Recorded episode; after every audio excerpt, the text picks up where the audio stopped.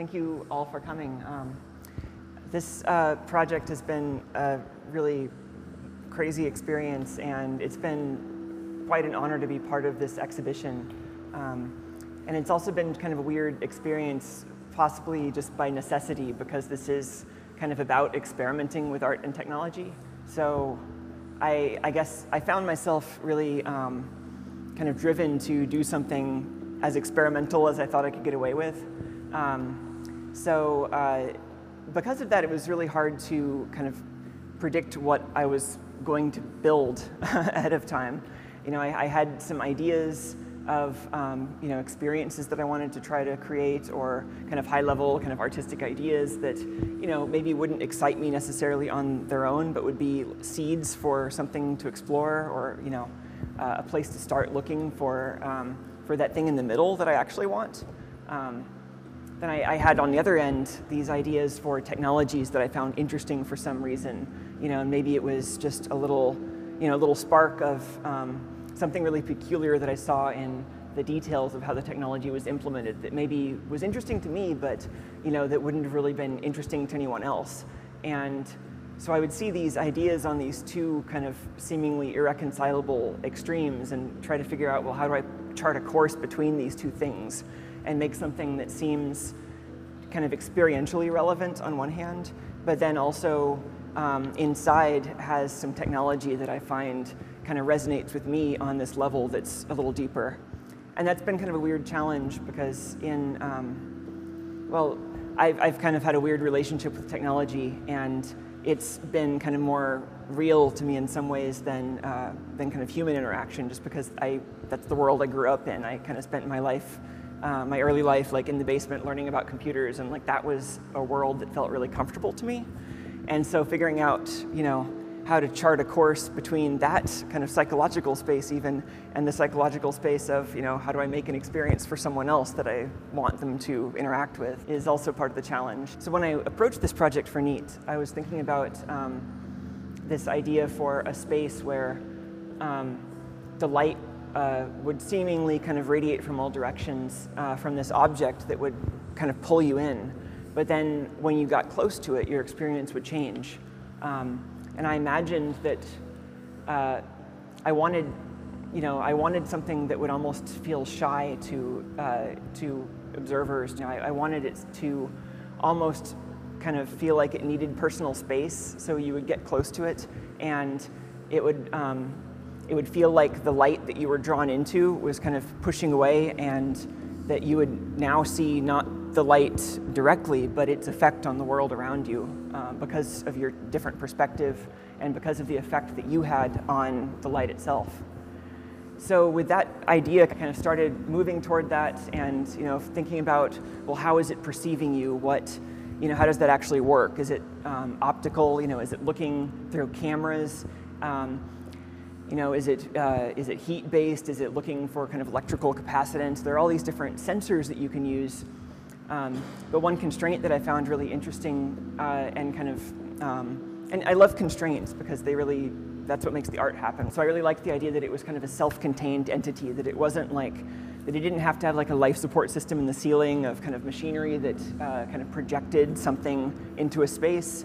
That really what I wanted to build was more like an alien object that had this um, kind of self-contained nature to it and you almost kind of were curious about what was inside and how it worked and that was part of what would draw you in. It didn't kind of feel fake on that level. So that was one of my constraints that I put into place was that I really wanted that perception to be really self-contained, that it could see you from the inside out. And so really I, I failed in that ultimate goal in this particular installation. Like I didn't get to the point where I felt like I could build that interaction where I was getting good data that I could use to, uh, to kind of close that perceptual feedback loop where you would really feel like it was seeing you. And I feel like I would rather have a piece where you're not kind of being told that that's there and looking for it, and then you don't see it. You know, that feels like a huge disappointment. So I would rather, um, I would rather kind of let people use their imagination and try to figure out what it is on their own. Um, but the way things ended up, that kind of uh, you know, very far out goal of having this very self-contained perceptual system where it could see you and then react by pushing the light away actually informed the entire design of it and it turned into more of a, um, kind of a sculptural work where the individual pieces were made of this kind of um, this blend of technology and art that I tried to make as seamless as possible. So really where this piece started kind of from a, a you know, kind of a fabrication and design point of view is really in the very center, you'll see this structure. Um, you'll see these kind of copper panels and then um, kind of struts coming out of it. And in the middle of the copper panels are these little, little black rectangles.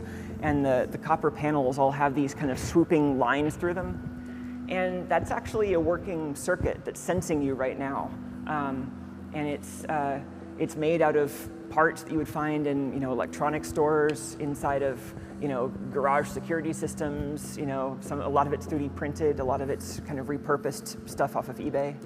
Um, but what it is, is it's kind of technological pieces put together um, without any regard for what's aesthetic and what's functional, and kind of trying to make everything as aesthetic and as functional as possible.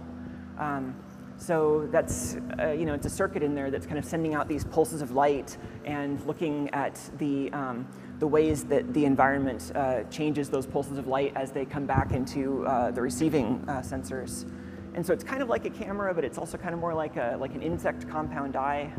Um, and that design actually kind of influenced the entire uh, rest of the structure, almost like it was growing outwards, kind of crystallizing in a way. And so the, the, the um, mechanical support is actually entirely provided by these wires that are um, uh, providing the, uh, the power and the signal for the lights. Um, these struts that are kind of blooming out of the center, almost like, um, like a dandelion, are actually very rigid, kind of holding this thing together. Um, but it's almost like the both the mechanical and the uh, um, kind of data vitality kind of flows from this uh, plane in the top and then through the middle and then kind of disperses outward. Um, so I ended up building a lot of my own bits and pieces to make this work, um, my own circuit boards and my own um, uh, sensors. Uh, the LED technology was uh, something that I spent a lot of time working on in the past couple years. Um, and I developed a lot of my own, uh, like these circuit boards up here are something that I made um, in uh, 2013 to control LEDs, um, and I'm still using them in these projects. And I wanted to try to hide as little as possible. So like everything that you see is functional and everything that's functional is as, you know, kind of out there as possible. And, you know, you can't show everything that's impractical, but I tried to show as much as possible. So, you know, I the speakers, like the sound that you're hearing, is all coming from the structure itself. It isn't, you know, it's less like I bought a bunch of speakers and put it on a sculpture, but more like the sculpture is a speaker. You know, I, I had to design the, um, the top of this uh, uh, plane to have all of these resonating cavities that were sized, um, you know, to try to hit the frequency response that I wanted, but to also be aesthetic and to also fit around all the other parts. Um, and I guess to me, I feel like that's where the art kind of comes from. The way I like to do it is uh, finding uh, solutions to these constraints that aren't just about kind of engineering optimization, but kind of optimizing something that's maybe higher level than that, something that includes aesthetics and human experience. Thank you all so much for coming. it's been, it's been a pleasure.